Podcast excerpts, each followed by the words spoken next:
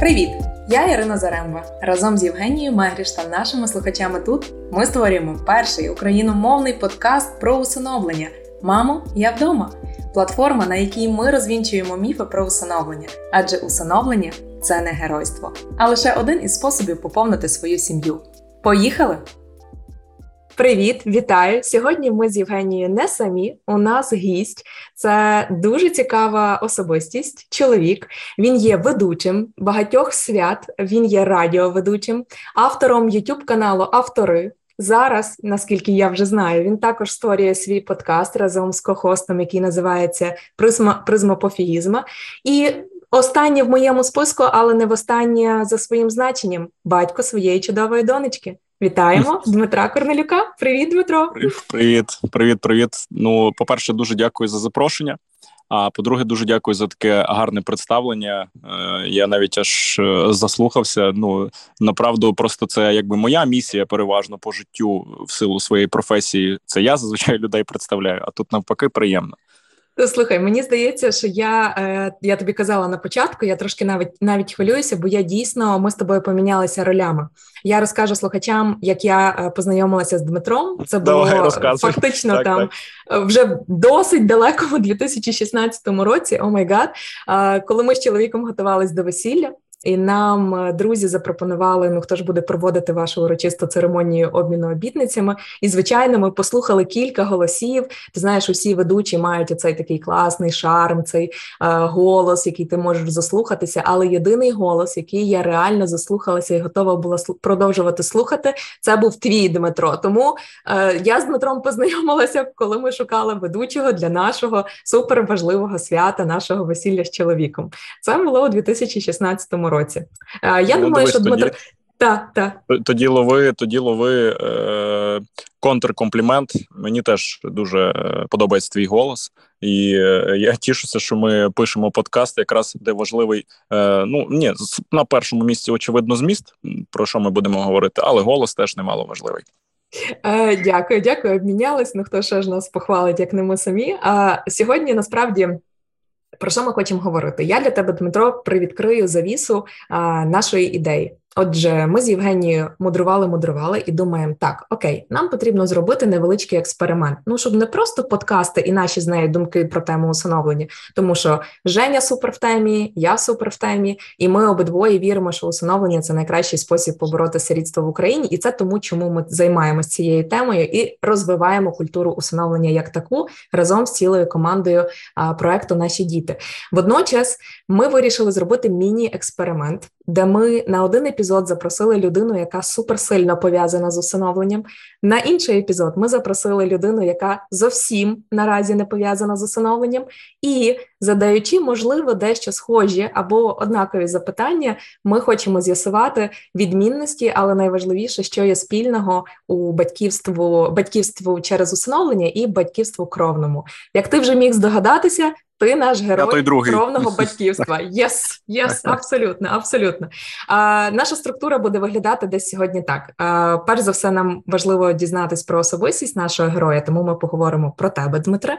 Друга частинка, другий блок нашого епізоду буде про власне батьківство. Та тут я дуже дуже хочу позадавати питання про, про Лею, про твою принцесу, про твою донечку. Чудово, залюбки.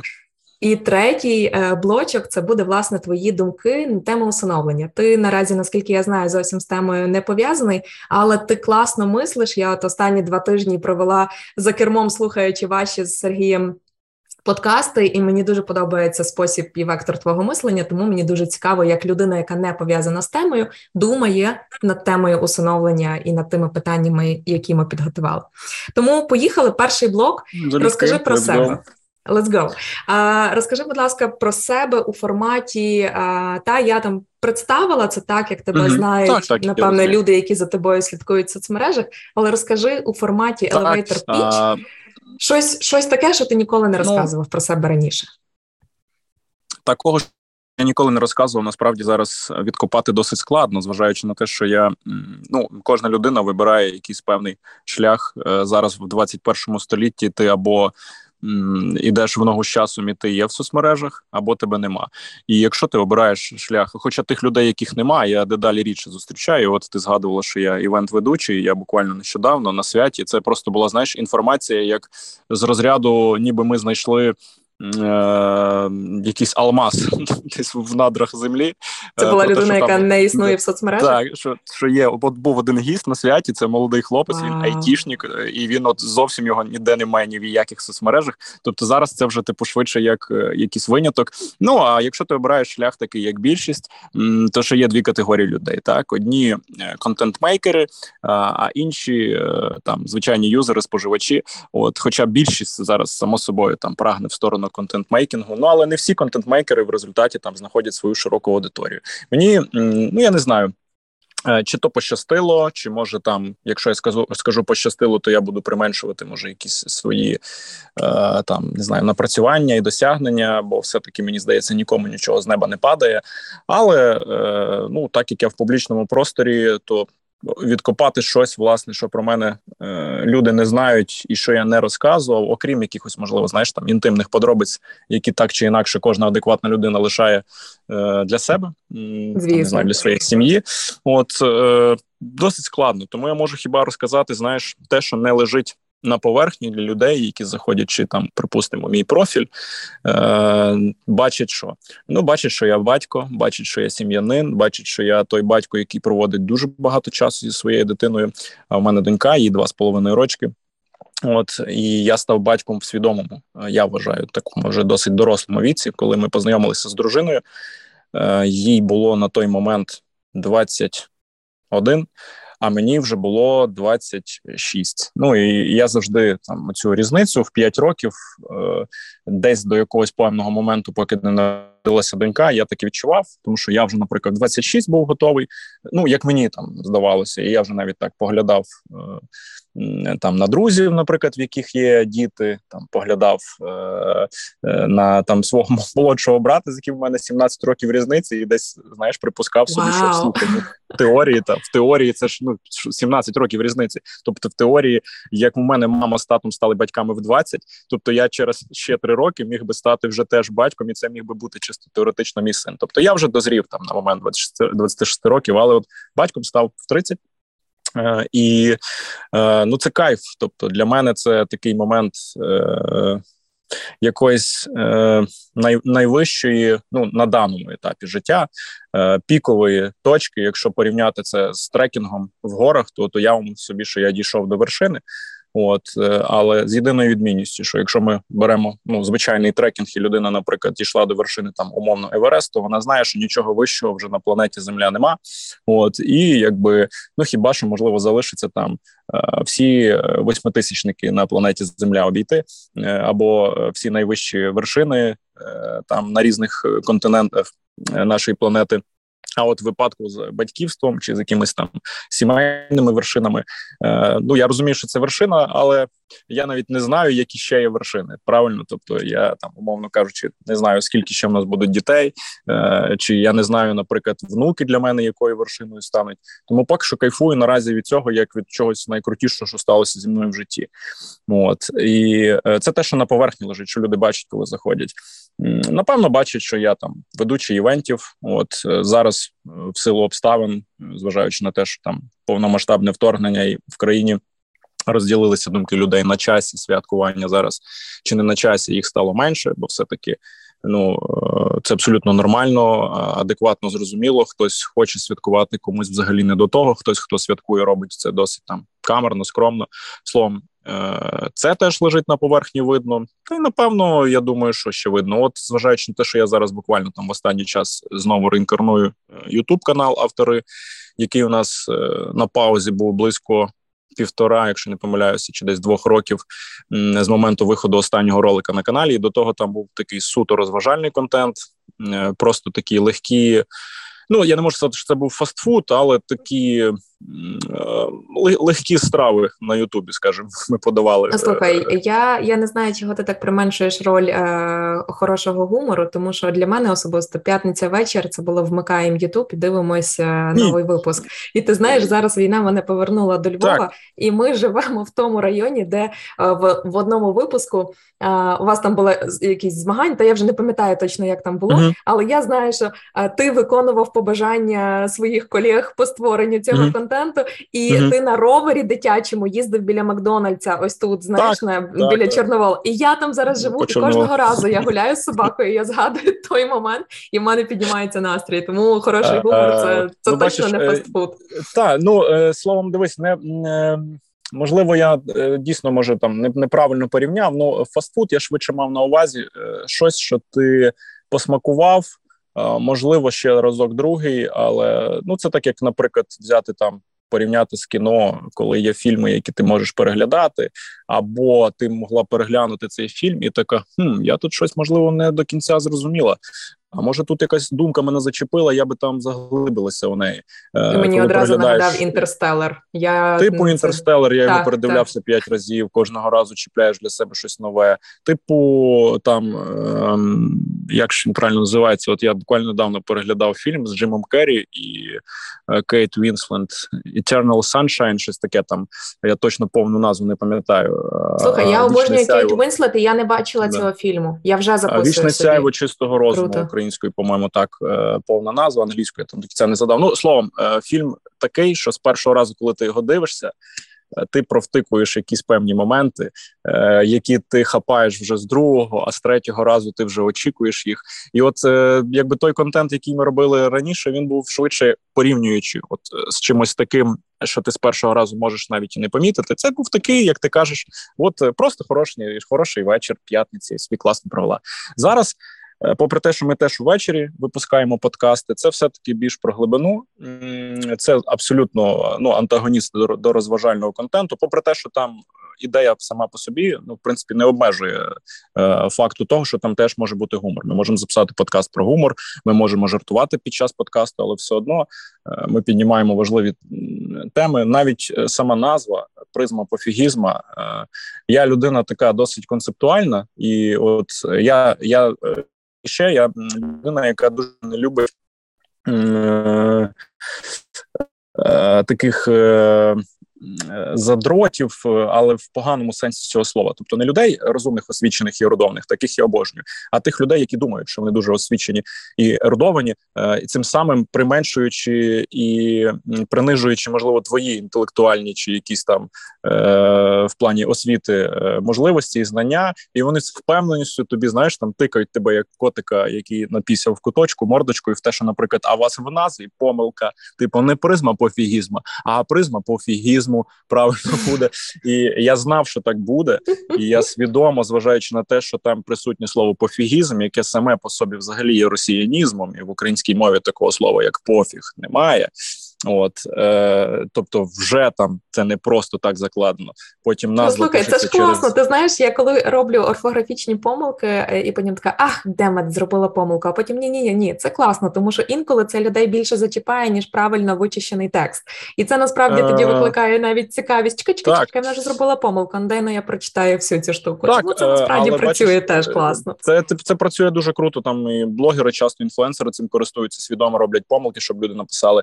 От але тут е, тут мені ще хотілося якусь закласти е, ну такий глибинний підтекст, якусь пасхалочку, як у фільмах, знаєш, якісь приховані від режисера послання е, для таких дуже дуже.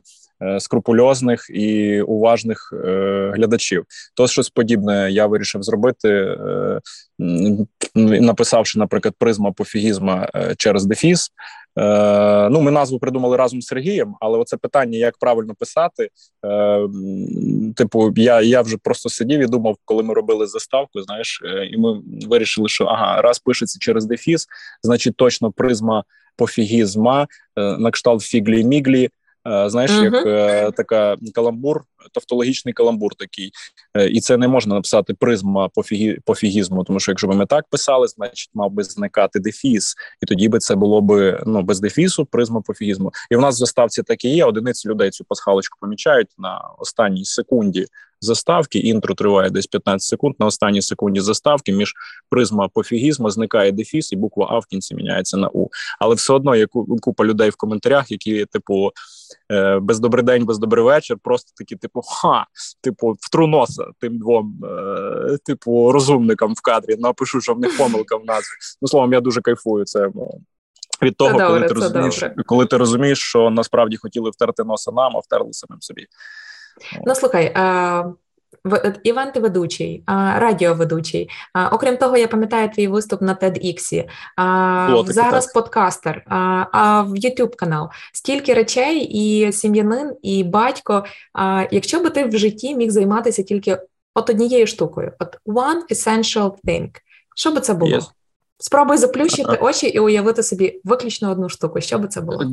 Та дивись, я навіть без заплющення тобі скажу, що якщо ти у цей список вже включила е, батько, ну то я би займався би тільки цим. Ти вже сюди його включила, і тут воно ну а, апріорі в пріоритеті.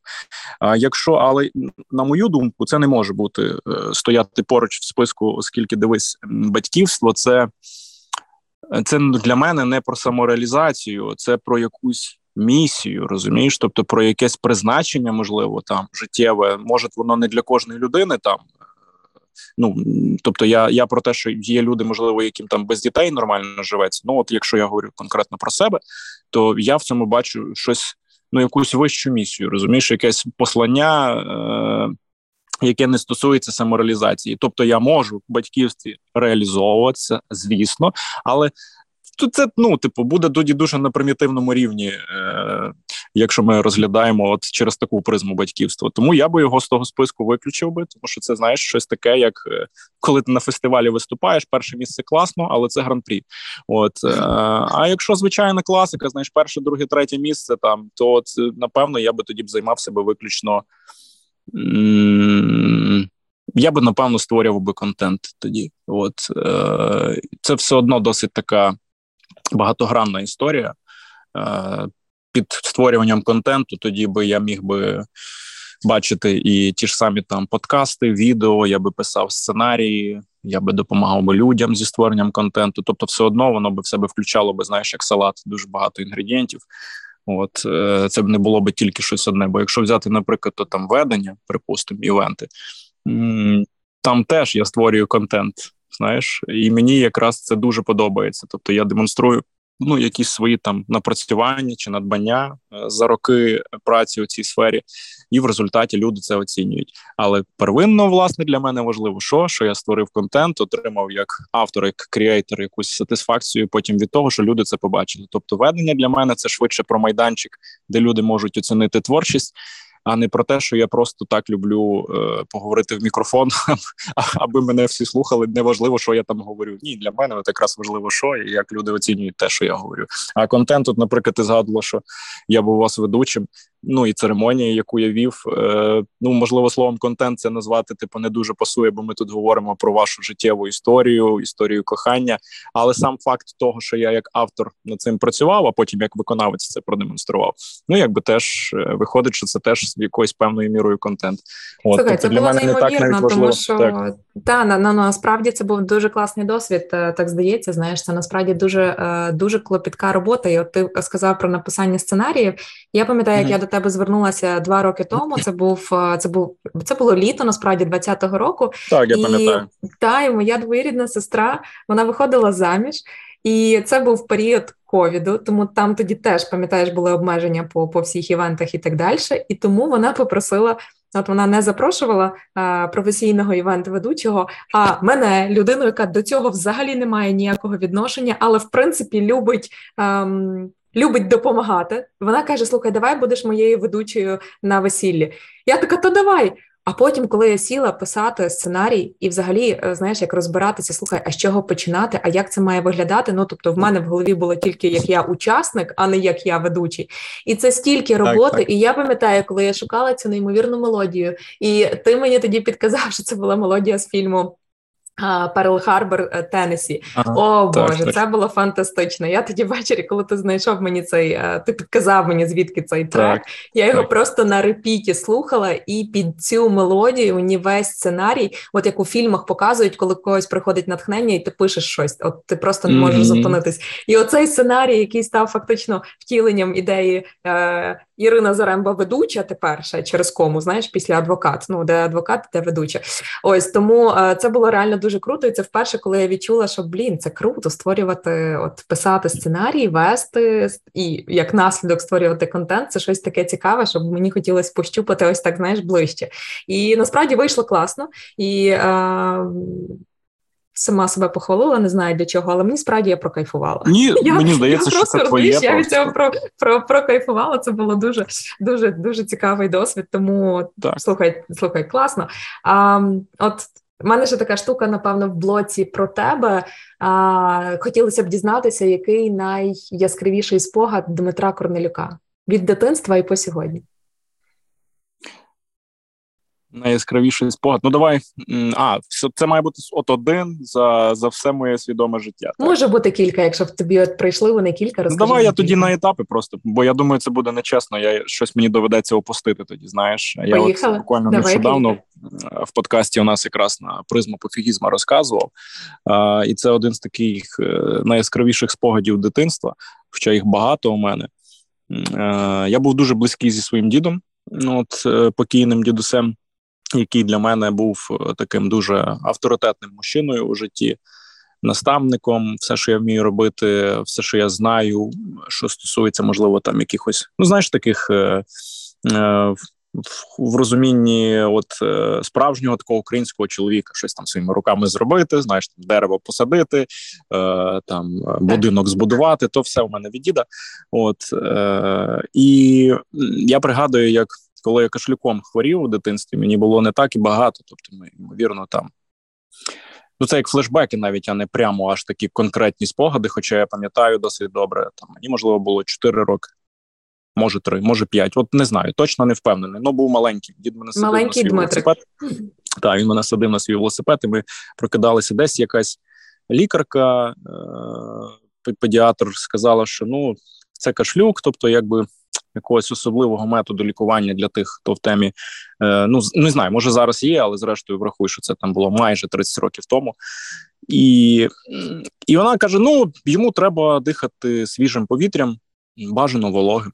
От. Ну і власне от таке було побажання, і що типу з часом якби воно пройде. А це ж такий кашель сильний, сухий, який там може в дитини і місяць часу бути.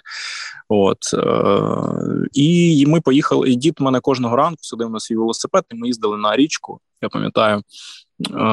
Просто просто дихати зранку в досвіта на сході сонця, дихати свіжим повітрям, коли знаєш, роса сідає на траву. І чогось я дуже часто згадую це, Е, тому що в тому спогаді розумієш, е, є от все, що в тому спогаді є, це все, що я люблю.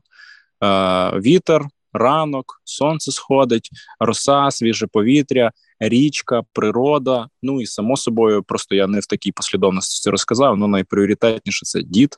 От і якісь такі спогади, знаєш, які мене коли мене накриває якимись важкі дні, коли бувають, знаєш, чи чи якісь чергові новини підтягнуло з з війни щось десь таке, що дуже вганяє в стрес або в депресію, чи там взагалі може в апатію, навіть на перших місяцях війни і таке було від колосального шоку і стресу. І я собі, знаєш, як в таку якусь мою тиху гавань повертаюся в цей спогад, попри те, що там більше нічого яскравого не відбувалося, розумієш? Тобто це не там подорож в Непал, про яку я би далі розказав. От, але це такий один з найяскравіших спогадів е, з дитинства. От, попри те, що в мене було прекрасне дитинство, і взагалі дуже багато всього відбувалося.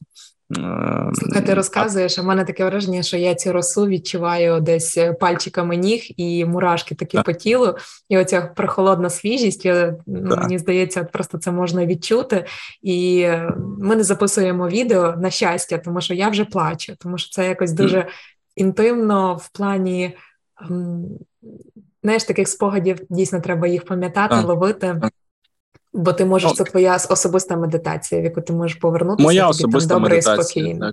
Так, точно, так. а ще знаєш, для мене зараз це ще дуже такий, е, ще додатково якимись такими емоційними моментами обріз цей спогад, оскільки я з психотерапевтом не так давно працював психотерапевт, який по психосоматиці. Якщо ти слухала цей подкаст, якраз я повертався. Це дуже цікава спогад. тема. Я вже подумала, так, що потрібно треба взяти в тебе контакти. Це дуже класна ідея. Так, ну і от власне чого я ще так додатково знаєш, я просто повертався у цей спогад знову там. Е, вона просто супроводжувала мене, допомагала в тому. Я там з дідом, знаєш, ніби вдруге порозмовляв, але вже після його смерті. І для мене це так якось е, ну тоді було тяжко. А зараз от я тобі розповідаю. в мене вже немає нічого крім приємних е, емоцій, теплих спогадів. От а ну так коротко, напевно, другий е, ну само собою, це народження моєї дитини. Це це не ну не другий, він перший. Е, коли я її вперше побачив, дружину оперували. Був кесарів ростин, і тому власне оцей момент, що дитинку. Ну там, звісно, як цей формат теплового ланцюжка, коли дитина народжується і викладають на маму. Ну коли е, не природні пологи, а операційне втручання. Е, оперативне втручання, то е, власне виходить, як батькові випадає оця місія теплового так, ланцюжка, так. і мені принесли доню там буквально зразу там через не знаю, 30 хвилин після народження, і поклали на мене, і вона дві години на мені лежала. У мене навіть відео є. Тобто я теж був ну, по поясу голений, і бо дитина тілом до тіла має набратися там флори е, батьків. Е, і, фауни, і всього, що там можна, тобто е, мікрофлори, яка є на шкірі у нас, а не там е, якоїсь пані лікарки чи якоїсь там медсестри. Тобто, це обов'язково має бути контейнера в який так, так, ну, і от якщо... ложить дитина, і, так. Так, так, і от якщо не ну там стерильно, тому це не добре взагалі. Тобто дитина не повинна в вакуумі чи в стерильному лежати, якщо дитинка там доношена, все окей. І власне це е, е, от такий теж для мене спогад. Коли, бо я дуже довго якби про це думав, от про цю першу зустріч, яка вона буде, ну яка як вона виглядатиме, на кого вона буде схожа, там на маму на тата. Тобто я собі фантазував Е, ледь не увесь період вагітності. А в останній місяць так тим більше воно вже було максимально загострено, бо розуміли, що це вже там ледь не з дня, не з дня на день. І коли мені її принесли, і я собі ще до того навіть думав, що напевно буду ридати, плакати. Ну я якось через стрес, через те, що дружини поруч немає, і я знаю, що її зараз у даний момент її зашивають. Е, після операції, а мені от дитину принесли і мені поклали. І я в тому стресі, у мене навіть відео є, де я такий, якби ніби не дозволяю своїм емоціям е, ну повністю вивільнитися. Тобто я такий якийсь, ну якби і червоний весь такий, як буряк. На мені лежить дитина. У мене вперше в житті почервоніли груди повністю так, ніби в мене чи то алергія якась, чи що. А в мене, походу, так ну може, чи тиск підскочив, чи що. Словом, я собі якось не так уявляв, бо я думав, як в кіно, знаєш, мені показують дитину, я весь в соплі в сльози, бо я дуже людина сентиментальна і такий тонкослізний. От а поплакав я вже тоді, коли до дружини зайшов в після оперативну палату. І от я до неї зайшов. Е, я бачу, вона лежить, така якраз е, трошки дрімає, і вже тоді розплакався. Ну і потім нам доню принесли ще раз. От і вже виходить, що перша зустріч для мене, попри те, що вона була дуже яскравою, але вона пройшла не так, як я собі фантазував, як в кіно, але все одно бачиш, вона в мене запам'яталася як одна з найяскравіших. Бо на мені лежить дитина. Я перший раз в житті взагалі дитину таку малесеньку в руках тримаю. Мені ще лікар, неонатолог, ну той що педіатр каже, зараз вона ще буде навколо плідні води е, спльовувати, типу е, збльовувати, ну зригувати слово. Так, так, є таке, є таке. І я це все, я це я це все взагалі собі якось ще не так уявляв. І вона от лежить, кричить, і ці 40 хвилин на мені лежала моя доня і просто плакала. Я думаю думаю, е, що ну, трохи не так я собі знаєш, уявляв. Але тут прикинь, попри це все, що я розказую, досить тако ну, стресово було. Такий яскравий спогад, дуже яскравий. І все одно я зараз, е, через те, що я вже знаю, як то бути батьком, і що це таке. Я це все розумію, я це все переварив, проаналізував. Е, от лишились такі приємні світлі спогади. І слухай, напевно, я від твоїх спогадів плачу. Я не знаю, як ти спокійно про них розказуєш вже зараз. Я дійсно я слухаю і я плачу. Розказуй ще. Та я от власне, знаєш, я пам'ятаю, як я заходжу. Чого що я сплакнув, е, коли я тільки тоді дозволив знаєш, сльозам вийти, коли зайшов до е, післяопераційної палати. От, я відчиняю двері, І я бачу, там ще якась дівчинка лежала теж після операції поруч на сусідньому ліжку, але я зразу знаєш, а вони двоє, як вони просто замотані е, в такі якісь ковдри. Вона була, знаєш, їх замотали після операції. Ну, типу, як вкрив, але для мене це виглядало так, ніби вона якась як мумія, там як кокон лежить, її замотали так, як дитину пеленають. І я ще дивлюсь, автора така, знаєш, як е, колись в потягах видавали. Е, і от я не знаю, пласка тобто така сукняна, чи яка вона там колишня така ковдра. У мене ще в бабці такі були. Якогось не дуже красивого коричневого ближче до кольору фекалій. Знаєш, О Боже.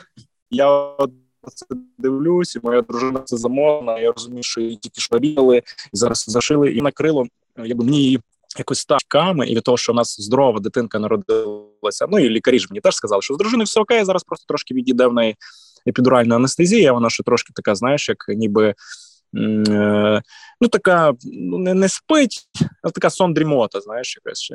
Mm-hmm. І мені якось так це все прикро стало. Тоді я пам'ятаю, я так роз, ну, розплакався, тому що ми ну, всі ж, напевно, собі фантазують це по одному.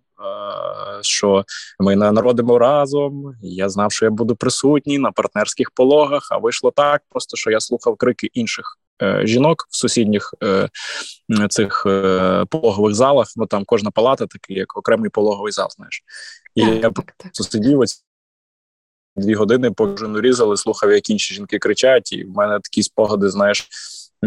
Дуже дуже змішані. І я що тут мене відпустило, я її нарешті побачив, видихнув.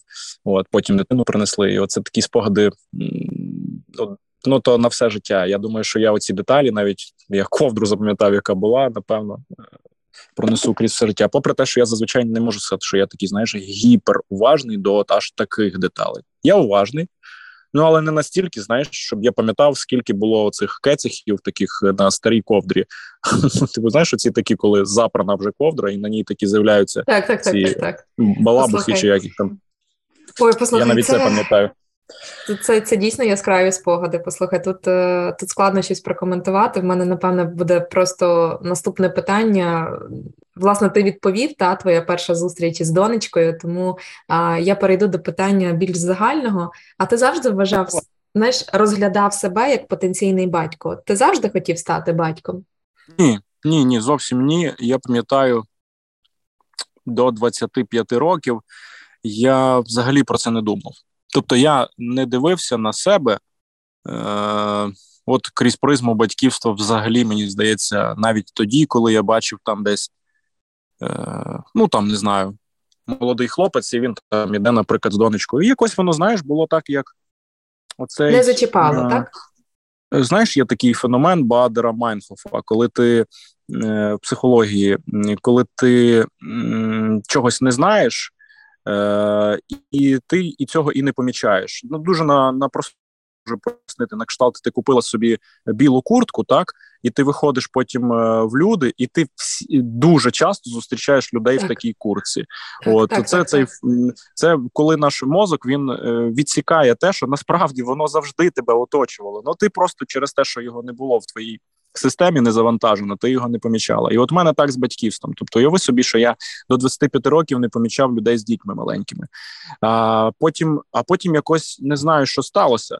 Почав поступово звертати увагу, почав думати про це. Ну і е, хоча як не знаю, знаю, що сталося. Як тільки я зустрів свою дружину, це теж один з найяскравіших О, спогадів. Це дуже житті. мило. Послухай. Ми це познайомилися теж, до речі, на весіллі. От і це це так. Ну для когось може це пролунати, начебто, ну так, а де ж ти ще типу познайомитись, якщо ти ведучий весілля? Е, Ну насправді ні. Тому що до того я е, ну от ніколи не знайомився. Ну добре, е, треба розуміти формат знайомства, так е, щоб з якимось бажанням продовжити стосунки, чи щоб я з якимось підтекстом з людиною знайомився, щоб це був флірт, не просто як е, флірт ведучого, як якийсь симпатичною дівчиною в конкурсі спілкується і щось там підколює, жартує, якийсь комплімент кинув. Ні, ні, ні, ні. Це дуже така поверхнева історія. А тут в мене таке враження, знаєш, наче струмом е, пробрало. От я її побачив, як зараз я пам'ятаю, е, я веду якийсь інтерактив, питання про молодят, щось там Я запитую нуль рук, ніхто не знає відповіді, і тільки вона одна тягне руку. Е, і я от якраз ну там моє собі весілля було досить велике, щось там на 150 людей приблизно. І вона тягне. Ну, слухай, стандартне львівське весілля. Так, так, стандартне львівське весілля. Я бачу цю ефектну брюнетку з такими карими очима. От і іду через весь зал до неї, і вже в своїй голові, ну якби і робив кожен ведучий, кручу якісь варіанти, як буде розвиватися далі наш діалог, тобто якісь шляхи для імпровізації, де ми гумор народимо в разі чогось. Е, бо я ж пам'ятаю, там яке питання було. Ну зараз точніше не пам'ятаю, але тоді я відштовхуюся від того, яке питання я поставив. Ну я підходжу до неї, кажу: добрий день, типу, як вас звати? Вона каже: Людмила. Я кажу: Людмило, е, ви знаєте відповідь на питання? Е, Вона каже: е, Ні. Е, я а ні, ні, я кажу, Людмила, ви знаєте відповідь на запитання? Е, ви так на мене дивитесь, бо знаєте відповідь на запитання, чи просто дивитесь? І вона мені каже: просто дивлюсь. І вона 150 людей. Окей. Так, так, 150 людей. І я в неї питаю: ви піднімали, підняли руку і так на мене дивиться. А там такий погляд був, знаєш, якийсь дуже, я ж кажу, пронизував наче струм. Я кажу, ви так дивитесь, бо знаєте відповідь на питання, чи просто дивитесь? І Вона робить паузу і каже: просто дивлюся. Я поплив тоді. Знаєш, кажуть, пацана поплавало. От. Е- Ну і все е, далі. Отак у вас народився гумор, а пізніше через якийсь період народилась донечка Лея. От, а все, так, все. тобто я я якраз про те, що ну бо я багато знаєш всього розповідаю, але от то коли я зрозумів, що я хочу батьком стати, ну десь вже за три місяці стосунків я зрозумів, що це та сама жінка, єдина з якою я хочу провести все своє життя. От е, я більш того, я і, і освідчився тоді одразу. Правда, я зробив це в листі, бо як я вже обмовився, їй було тоді лише 21, там 22 мало виповнитися. Ні, навіть 21 тільки от виповнилося. Е, би, А мені вже було трошки більше, і я собі подумав: так, я е, ну вже зрозумів, в мене вже життєвого досвіду, як мені здавалося, вистачає. Я плюс мав і життєвий досвід і в стосунках, в тому числі. І я думаю, але ж вона то ще досить ну юна, вона ще навіть університет не закінчила на той момент. Я думаю, ну не ок, якщо я за три місяці стосунків зараз. Досить легковажно буде прийти і сказати їй там виходь за мене. Я не з тих чоловіків, які легко приймають е- відмови, але зрозумів правильно в плані по мені це вдарило би. Тобто я такий, що якби от мені, наприклад, жінка відмовила би, коли я освідчився, по мені би це так вдарило, що я не знаю, що я робив би далі. Тому я коли роблю такі важливі кроки, я як в шахах практично знаю, який буде крок. Е, ну тільки не опонента, а в даному випадку партнера. Ну але я практично знав, е, мав би знати на 100%. І от я пишу листа, що я її освічуюся, що я її кохаю. І цей лист вручив їй, і вона з цим листом ще 12 місяців. У нас така була домовленість. Це був що фізичний вона... лист. Так, фізичний лист, в якому я О, освічився Боже. на третьому Вау. місяці стосунків. А відкрила вона його на язику троля в Норвегії під час трекінгу. Ну і власне там я освічився.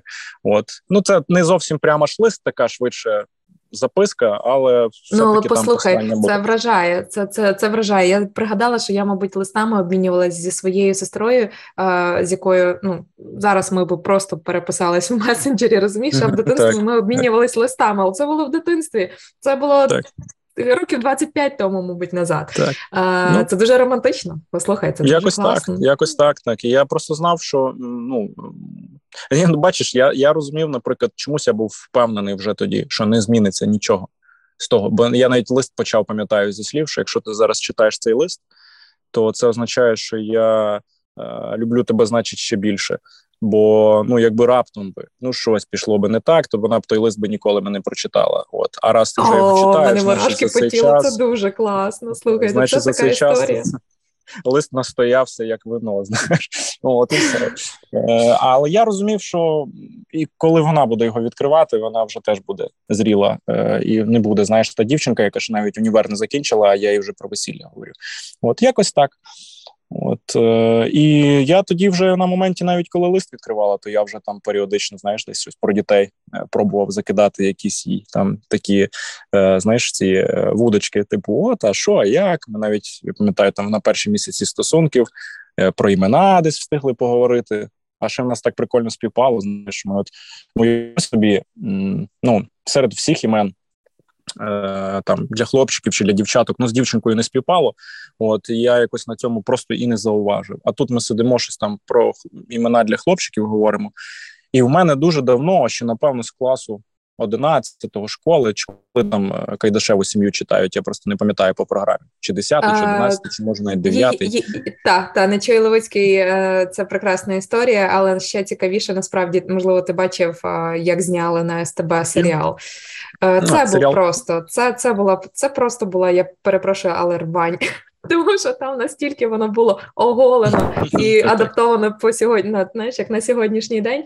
Е, напевно, під будь-яку да, ситуацію можна. Треба буде і подивитися, най... бо я вже багато Ти не дивився? О, я тобі дуже Ні, рекомендую. не бачу, серіал не бачу. Та при тому там є версія, яку вони показували, просто транслювали її можна було знайти там в них на на, на вебсайті на СТБ. Mm-hmm. А в період карантину вони запустили типу як розширену версію, де включили ті епізоди і сцени, які були вирізані під ефірний час. Ну послухай, Цікаво. це просто це просто must, must seen, мабуть, тому що це е, от я дивилась цю. По перше, це дуже смішно. Там дуже класно актори відіграли. Я особисто познайомилася з двома акторками, які зіграли роль власне. Мотрі і е, оцієї е, Марусі, мами та угу, свекрухи по, по по, даному розкладу. І вони ну настільки геніально зіграли, вжилися в ролі, і їхній говір, такий, знаєш, Київської області, такий, де одне слово русизм, одне українське, але воно просто ну ну сприймається просто неймовірно. І найгірше чи найкраще, але дуже цікаво, тому що насправді цей серіал виявляється інтерактивний. Бо коли ти його дивишся, ти чомусь впізнаєш людей з реального життя в цих історіях історій. Знаєш, таких от якихось е, абсурдних, безглуздих. Мені здається, не чуй Левицький такий... просто образи знімав з реальних людей, все-таки так, з реального життя. Мене цей серіал надихнув. Я прочитала ще раз е, оригінал твору, вже знаєш, з перспективи е, дорослої дівчинки, а не школярки, і воно зовсім по-іншому воно просто розкрилось. Бо я не можу сказати, що для мене це оповідання розкрилося в школі. Ні, зараз воно для мене власне. розкрилось.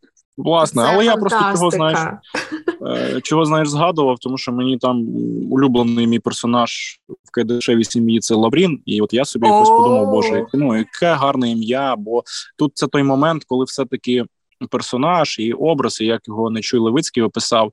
Е, ну, був би це, скажімо, там не Лаврін, а, наприклад, там.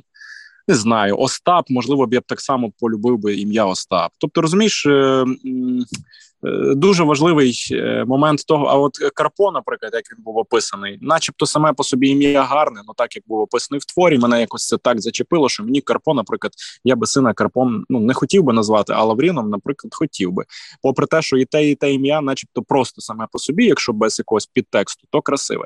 І от я знаю, що це Лаврін, і ми говоримо. І вона каже: в мене там є ім'я хлопчика, яке мені дуже подобається, Лаврін. І я розумію, що я таких людей в цілому ну якби не зустрічав. Це я ж не перша людина, з якою я про імена за своє життя говорив. Ну так, послухай, це, це, це дуже це дуже дуже специфічне такої... ім'я. Зараз воно От, власне, я не знаю нікого в реальному житті Лавріном. Та це дуже таке, Вона але воно би... малозвучне, малозвучне, так. прекрасне. Вона могла би сказати там, наприклад, ще Устим, припустимо, і це було б для мене десь подібним чимось. Е, Для мене, але Устим мені не таке малозвучне, не таке красиве, але я би теж би, наприклад, хотів би. Але в мене просто ця думка ще там не знаю, десь з 11 класу школи. Що я думаю, прикольно було би мати сина Устим щоб він був устим Корнелюк. Ну просто типу, слухай, ну реально було би ну було би просто, типу, прикольно. Знаєш, і він би тоді я б їм там історію потім розказав, бо він би знав би, що це за там народний месник, герой. От ну просто це було би концептуально, так. А Лаврін тут не про концепцію, а просто про якийсь такий душевний, знаєш, потяг. От е, ну, власне, це... але от у вас співпало ім'я для хлопчика, але у вас дівчинка, і в неї дуже класне ім'я, також досить рідкісне. В мене інших знайомих діток е, з таким іменем немає. Ім'я Лея, і ти кажеш, воно не співпало. Хто назвав донечку? Ти чи дружина? Дружина десь прийшла до мене з цим іменем.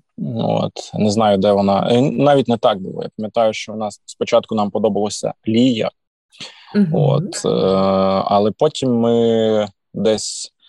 Не те, щоб ми там свідомо моніторили, але нам не дуже якось так співпало. Чи ну тобто, ми не гуглили, але десь нам попало це е, трактування імені Лія, і нам щось не дуже це сподобалося. Е, але ну, сама по собі ну, саме по собі звучання і для дівчинки. Ми хотіли, щоб ім'я таке було, знаєш, легке легке в плані таке повітряне. Ну не легке запам'ятовування, типу, а щоб воно таке було легке, знаєш, як е, звучало як, легко, мар- так? як маршмелов, щоб воно таке було, mm. як пір'їнка. Знаєш, щоб воно було легке для дівчинки. Чомусь хотілося так.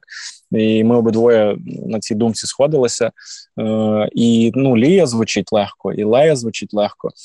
А до того ж, ще була собі така думка: ну і погодься там. Ми отак сидимо, говоримо. Погодься, круто було б, якби вона їхала, наприклад, там за кордон, десь колись. Ми не знаємо, які в нас будуть кордони. Будемо ми на там в Євросоюзі, не будемо.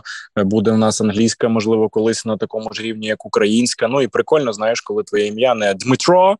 Е, чи там як в мене Ірина. друг, е, да, Ірина Назар, or Назар, Назар, Нейзер. Це точно. Послухай, в мене цей досвід е, дуже болючий, тому що я кожного разу знаєш, е, Ірина спокійніше вимовляється, коли ти за кордоном. Але я принципово українськомовна е, українка, і для мене дуже важливо представлятися так, як моє звучить ім'я е, українською. І відповідно ну, я завжди важко. Ірина, і ти розумієш, і це Ірина. Ти коли навіть просто в Старбаксі замовляєш каву, і просто вони завжди питаються, як тебе звати. Я інколи просто кажу е, Айрін, знаєш, тому що їм простіше ага, тоді написати, бо я потім поки е, і свою каву не можу знайти, як вони вони записали так, моє ім'я. Так, і це так. от про інтернаціональність це дуже дуже хороший point. Тому що Та це мене зараз зі Старбаксом теж ці приколи постійні, коли ми з дружиною десь заходимо і пишуть пишуть Міла, і якісь там Знаєш, таке, і потім ми там ну їй кожен раз просто Міла пишуть, десь там навіть часом Люся, все одно Люсі, наприклад, пишуть Люсі, дуже так. легко так, е, оці так. інтерпретації імені. А в мене ну я не проти там варіації Діма. У мене немає упереджень е, там в сторону там. Росіянізму, що типу Діма, це як якийсь російський варіант імені, типу як Володимир Вова і так далі. Е, Ну нема в мене таких упереджень, може, тому що я з Волині е, регіону досить, скажімо, такого е, толерантного до суржику. Розумієш? Е, І тому в мене нема. Але все одно мені більше подобається, як ти кажеш, Ірина. То мені більше подобається Дмитро, повне ім'я. Особливо я собі зрозумів, що ну ще до 25 я ще міг бути Дімою. А вже після 25 мені вже захотілося бути Дмитром. Не знаю, може мені після 40 захочеться бути Ігоровичем. Побачимо. Поки що ще не знаю. Ну послухай, я тобі ще тут. Е, я тебе ще тут переб'ю. Згадаю, згадала історію, коли ми е, з Юрією чоловіком моїм. Та та та власне півроку проживали в Штатах, і нам дуже часто треба було себе представляти, про себе розказувати. І для чоловіка взагалі було неймовірно важливо якось вливатися в в соціум з американцями, mm-hmm. Спілкуватись, тому що він розвивав там свій проект і намагався продавати свій софт-продукт американцям. І ти розумієш, американцям дуже важливо відчувати, що ти свій, і щоб тобі достатньо довіряти, і тим більше в тебе купувати твій продукт.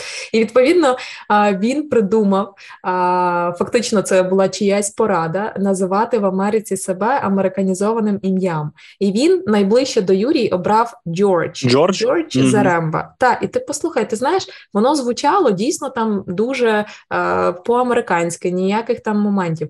Але йому це настільки було не ок. Ну це реально він от починав і вже хоч готовий був закінчувати цю розмову, ну тому що це не він. І от воно так і не прижилося. При тому він і підписи собі придумав, ну тобто ставив та професійні в електронці Джордж mm-hmm. Заремба, але не спрацювало. От не спрацювало і просто повернувся до Юрія Заремба, і все ок. What, та, what? Та. George the Rambo? Так, так, так, то слухай точно. За Рембо. Е, і насправді з'ясувалося, що є один дуже крутий чувак, який в Гуглі працює, і його ім'я Юрій Заремба. Але він або народжений в Штатах, або дуже рано іммігрував в Штати, тому що він е, в нього є свої там випуски кілька про е, про IT, про про цю всю сферу технологій. І ну, це людина, яка звучить природньо, американська, але він Ой. Юрій Заремба. І я така Мені подумала, здається... чого змінювати? Чого змінювати? Так. Ти все одно можеш себе абсолютно нормально. Але та такий от досвід був. Послухай, це тому насправді в Штатах мені здається в цьому плані якраз напевно найпростіше з усіх е, там е, країн та адаптуватися в конкретно, що стосується імені, знаєш, тому що візьми, наприклад, їхніх голівудських зірок, і у них там знаєш від Арнольда Юена до Леонардо.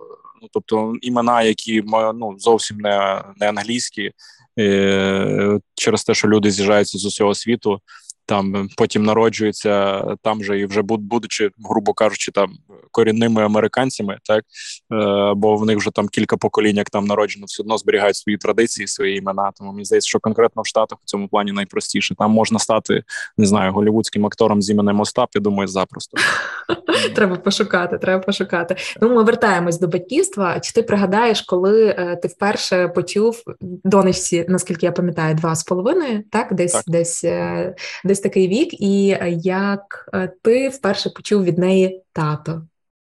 Ну, у нас з дружиною навіть на цьому поприщі така своєрідна суперечка не так давно виникла, тому що десь хтось, ну, ми сидимо, спілкуємося в компанії з друзями, і у нас запитують, яким було перше слово, і вона так з впевненістю каже: Мама. От, Хоча е, до цього моменту ми обидвоє знали завжди, що це було слово тато. От, е, І в нас навіть на відео є, як донька каже слово тато. І е, мені дуже так якось кумедно, навіть ну скажімо так, е, спершу це було кумедно, а потім ми навіть мали досить серйозну розмову. Ну таку, типу, ну як же так? Тобто, ну ми ж знали, ну в неї, начебто, стерлося з пам'яті в дружини, що це було. Тобто, в нас немає в цьому плані змагання, але зараз воно може так з моїх вуст лунати, наче змагання, типу, начебто, мені принципово, що це було першим слово саме тато, а не мама. Ні, я навіть пісню написав, коли доця народилася. Так, про те, що бачила, про те, що вона спершу скаже мамо а потім ти скажеш тато. От, е, е, тобто я свідомо розумів, що швидше за все, напевно, буде так. Але в нас якраз вийшло навпаки. Вона таке першим сказала: ну, якби ти писала подкаст з дружиною, вона може б зараз посперечалася, але першим було слово тато. Ну і та навіть е, ну, логопеди скажуть, що в дитини так артикуляційний апарат. Поступово формується там, що їй легше вимовити такі слова, як баба, тато, дідо, а не мама, тому що літера М досить складна для wow. дитячого артикуляційного апарату. А я не тобто, ну, цього. Так, і коли, коли дитина вимовляє слово мама першим, це не тому, що це легше, а це тому, що е, ну. Мама якраз перша людина, і та, яка найбільше часу проводить. От а в нас, бачиш, якраз ще ковід е, дав свого. Тобто я проводив увесь час на рівні з дружиною. Ну, єдине, що я не міг робити, це там груддю годувати, так і все решту не я так само робив, як і дружина. Так, ну я думаю, це було б окрема тема для окремого подкасту. Була б, якби я тобі розказав, що я ще й груддю годував. А що От, якби так.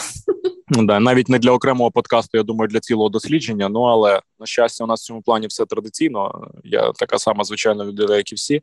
Але я, от той факт, що я був присутній е, на рівні з мамою стільки ж, мала. Ну, є відео, де вона каже е, навіть ну вже на відео, то вона вже каже не тато, а татко.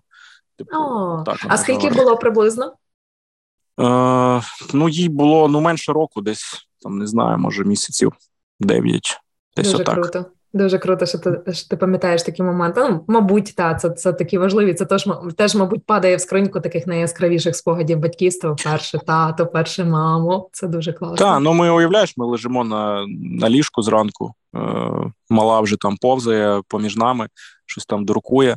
От і тут я чую. Я спочатку тому що мені здалося, і я швидко вмикаю телефон. Розумію, що такий момент треба в сімейний архів за, зафіксувати собі. Я кажу, доці, як ти сказала? Вона татко, і вона знаєш, О, так. Клас. Е- Послухай, я не знаю, як як, як можна. Мені здається, в такий вік, коли такі зовсім крихітки е, вдома бігають, і загалом дітки, е, треба ходити не з телефоном, а з GoPro, тому що таких таких mm-hmm. моментів, які захочеться зафіксувати, мабуть, просто кожен день це ну, окрема історія. Щось має. на відео, щось я просто записував. Наприклад, потім я взяв собі таку за правило, типу, всі різні всякі прикольні слова, які я ну уяви собі, от наскільки в мене профдеформація як у ведучого е, весіль, зокрема, що я пам'ятаю, як е, дитина говорить. Перш почала говорити перші слова на свій лад, ну називати якісь предмети на свій лад, знаєш, там по-дитячому. От, е, наприклад, що таке бікоконтік, як ти думаєш, що це може означати? Я не знаю, якась, якась, якась, мабуть, е, смакота, якийсь контік, ні, печиво, перша ні, асоціація. Ні, це е, бікоконтік, це бегемотик. От, е, і, ну, не, і я собі просто тоді зрозумів, що блін, це буде дуже крутий тост, колись в доньки на весіллі, така промова. Я з цього зроблю такий невеликий інтерактив, типу конкурс.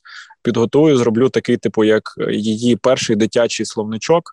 Е, типу лею української мови. Знаєш, як там є а клас типу словник, словник-перекладач, такий своєрідний, типу translator. Я там назбирав спершу. Це були словечка, потім якісь фразочки почали з'являтися. Ну, звісно ж, це буде таке швидше схоже на брошурку, але я думаю, що колись я це зроблю. І я записував так, напевно, з рік.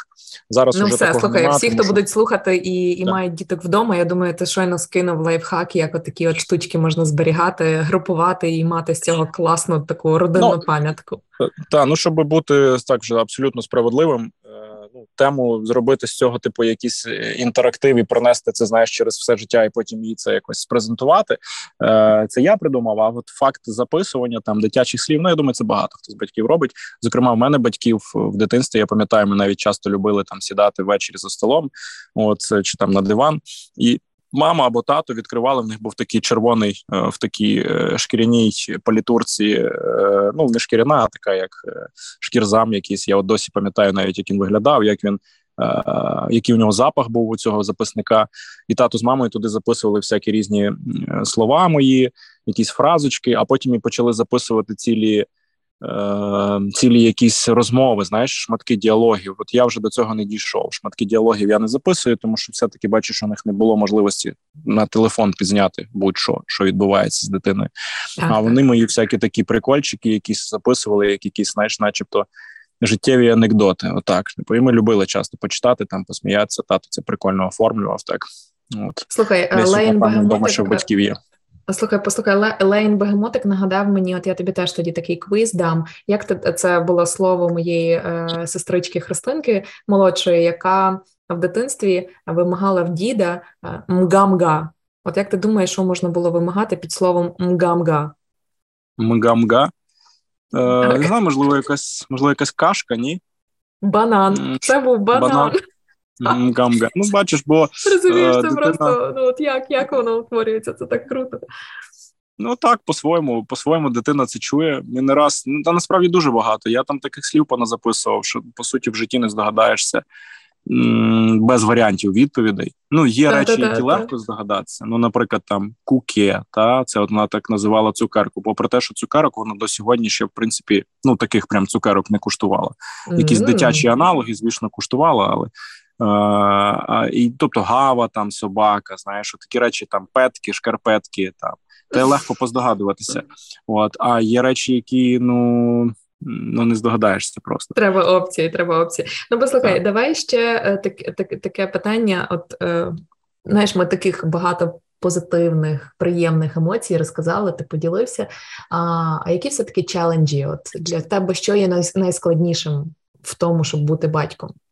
Опиши їх, можливо, один, можливо, декілька таких челенджів, які дійсно перед тобою стоять, ти їх відчуваєш, і ти з ними працюєш в процесі батьківства. Ну тут дружина, бо я думаю, про це особливо що яскраво могла би розказати. Е, Терпеливість, от е, не плутати зі словом терпіння. Е, Терпеливість, така, знаєш, виваженість, е, спокій, тому що дитина все-таки це згусток енергії. Який е, ще й постійно від тебе ту енергію підсмоктує у всіх можливих її проявах. Е, сотню разів за день щось запитати, сотню разів щось повторити. Е, чи ти їй там щось повторюєш, а вона на 101 все одно зробить по-своєму. Навіть сьогодні зранку там е, я нахилився там щось до неї. Вона з боку краєм ока вже бачу, мій телефон скидає зі столу. Розумієш? І такі речі коли ти зранку прокинувся, і тебе день ще абсолютно такий табула раси, знаєш, нічого не відбулося в емоційному плані, то на це реагувати спокійно, легко.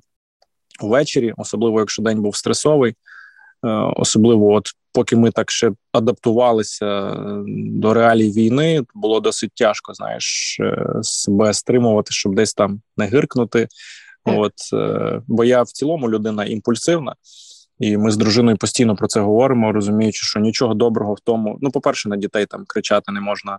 Е, це скаже будь-який там психотерапевт, тому що ну що значить не можна? Тобто, воно просто матиме зворотній ефект.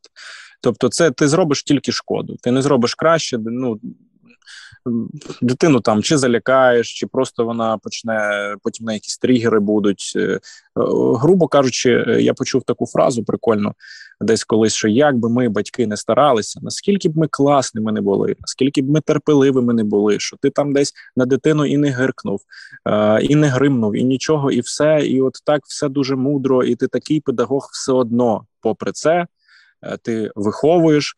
Е, е, зрощуєш ідеального клієнта для психотерапевта. Такий є професійний жарт в психотерапії. От е, а тепер уявимо собі, що ти ще й всіх цих правил не дотримуєшся. Тобто, ще й дав десь зайвих емоцій, ще й десь там щось грикнув, ще там щось. От тому ми стараємося, от це в собі розвивати. Це найбільший челендж для мене. От найбільший. І ще коли мені це питання поставили рік тому, дитина була ну в силу того, що вона була меншою, її було менше в нашому просторі. Тобто, в неї день з чого там в основному складався: поїсти, попити, погуляти, попісяти, покакати, помитися, лягти спати. Знаєш, то зараз у неї зовсім інше. Зараз її день складається з того, щоб пописати стіл повністю фломастерами. Mm. От е, це пару разів за день щоб скинути щось, розбити, розлити там, е, щоб щоб розігнатися і дати мені в пах. Типу, не спеці... Я не спеціально цю історію. Та, на, ну це не то, щоб це не спеціально, але таке буває часом. Знаєш, от е, і день дуже насичений, е, дуже багатогранний в дитини. Вже розумієш, і коли мені рік часу це питання тому став. Ну е, рік тому це питання ставили, то я там думав, що найбільший челендж це в собі розвивати оцю гармонію е, між опікою і гіперопікою. Коли ти даєш дитині і самостійно чомусь вчитися і зростати, знаєш, як в теорії цього Жан-Жака Руссо е, природнього виховання, що дитині треба давати право на помилки, що дитині не треба там говорити постійно так, а ну не роби так, а ну там роби так. Тобто, з одного боку, це, начебто, виховання, а з іншого боку, коли ми себе так ведемо з дитиною, вона може ти можеш їй заглушити якісь е, природні процеси розвитку, розвитку чи творчої натури, е, чи там не знаю, можливо, в якихось інших е, аспектах, може вона буде гуманітарієм, там може з точними науками зв'язано. Тобто, це можна в дитинстві. Заглушити такими методами виховання і ніколи не дізнатися, що твоя дитина, наприклад, там геній в музиці. Ну припустимо. Тобто, це зараз так, може так, дуже так. так я поверхнево пояснюю, але на це батьки реально спроможні, коли задавили якийсь певний потенціал дитини, самі над тим не замислюючись, що постійно її там тикали, вказували як. Тобто, що але це треба баланс ну дуже тонко зберігати. Тобто, ми все одно, ну якби. Ну, от я йду з нею, знаєш, е, по цьому. Е, ми йдемо тротуаром. У нас вулиця біля будинку, така, скажімо, е, за будинками є ну майже без машин. Е, ну, попри це, там е, ідеальна е, асфальтована дорога, і якщо там машини їдуть, то вони не їдуть повільно, вони їдуть дуже швидко, і там вона така, знаєш, змієподібна та вулиця. Тобто, ще й ти не бачиш нормально з відстані, чи їде машина чи ні. Вона може виїхати, знаєш, з за віража. І от вона іде і різко вириває у мене руку і вибігає на дорогу. Ну, ти це скільки зразу треба в собі заглушити моментних дій, типу накричати там сіпнути, шарпнути за руку. Це якби е, мозок тобі підказує, що це не можна е, робити. От ну імпульс в цей момент з'являється зразу. Ну от і тут, якби і тут цей момент останнє про що ти думаєш, що ну як би сказав Жан-Жак Руссо, uh-huh. дозволь дитині вчитися на власних помилках. Ні, ти зробиш як батько, як мама, дідусь чи бабуся, зробиш все для того, щоб більше такого не було. Тобто я от за цей здоровий баланс, от е, щоб оцю розвинути в собі цю гармонію, це теж такий колосальний челендж, і досить непростий, коли дитина і сама в чомусь помиляється і робить висновки. Але і ти опікуєшся і не даєш дитині, яка вилізла на стілець, впасти і розбити собі лоба. Знаєш, бо це теж якби не ок. Звичайно. Е, І ще одне, мабуть, в секції батьківства, якою ти вважаєш свою місію батька? Що вона чи вона в тебе є? І якщо є, то що вона означає для тебе? Що таке, що має статися в рамках батьківства твого зараз стосовно Леї? Дай Боже, можливо, буде Лаврін і і, і, і Карпо, і і інші дітки. А, От яка вона твоя місія, батька? Моя місія не нашкодити. От Моя місія стати її надійним е, тилом, де це буде потрібно, супутником. Другом, порадником, просто людиною, в чиє плече вона зможе поплакати, якщо будуть такі моменти, а такі будуть моменти в житті. Тобто довірливою і дуже близькою особою, до якої вона завжди зможе прийти з будь-чим. Вона буде знати, що вона зможе мені і е, щось печальне розказати, і я її підтримую, е, і поділитися радістю, і я за неї порадію. Бо нам, до речі, дуже часто в дорослому житті якраз важче знайти людину, яка за тебе щиро порадіє. Таких дуже складно знайти, ніж та, яка тебе в біді підтримує. В біді підтримує так, так в біді в біді простіше дотрим... да. підтримувати людей. От. 100%. Е, І тому, е, якщо так одним словом, тобто не нашкодити в процесі її зростання, не зробити так, щоб їй цього потім, коли вона підросте, коли почнеться там ну якийсь можливо період е, підлітковий, е, пубертатний, де вона там будуть якісь там гормональні моменти, і зміна характеру, пошук себе в цьому житті, хто я, де я, я ще не я вже не дитина, але ще не доросла. Тобто, щоб от всі ці етапи щоб зараз е, я ну десь там не зробив так, що їй потім того, наприклад, або не потрібно від мене буде, або не захочеться. Е, Хотілося би. Я розумію, що утопія вірити в те, що батьки з дітьми можуть бути друзями, е, і коли хтось так говорить. Е, це швидше за все не дуже правда. От е, от якщо ми говоримо про таку дружбу в її чистих проявах, оскільки все одно що таке дружба? В дружбі немає субординації. А між батьками і дітьми вона повинна бути, оскільки, коли її немає, значить немає поваги. Другові ти можеш сказати, пішов нафіг.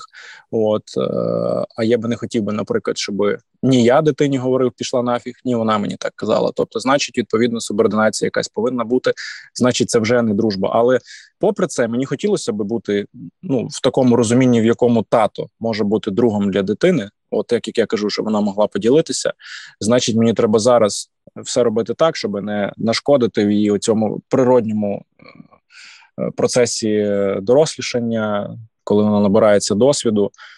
І просто от поруч іти, допомагати їй іти. От це такий теж дуже важливий момент: допомагати їй іти по життю, а не іти за неї, чи і не робити лижню попереду неї. Розумієш, щоб вона вже їхала по всьому готовому.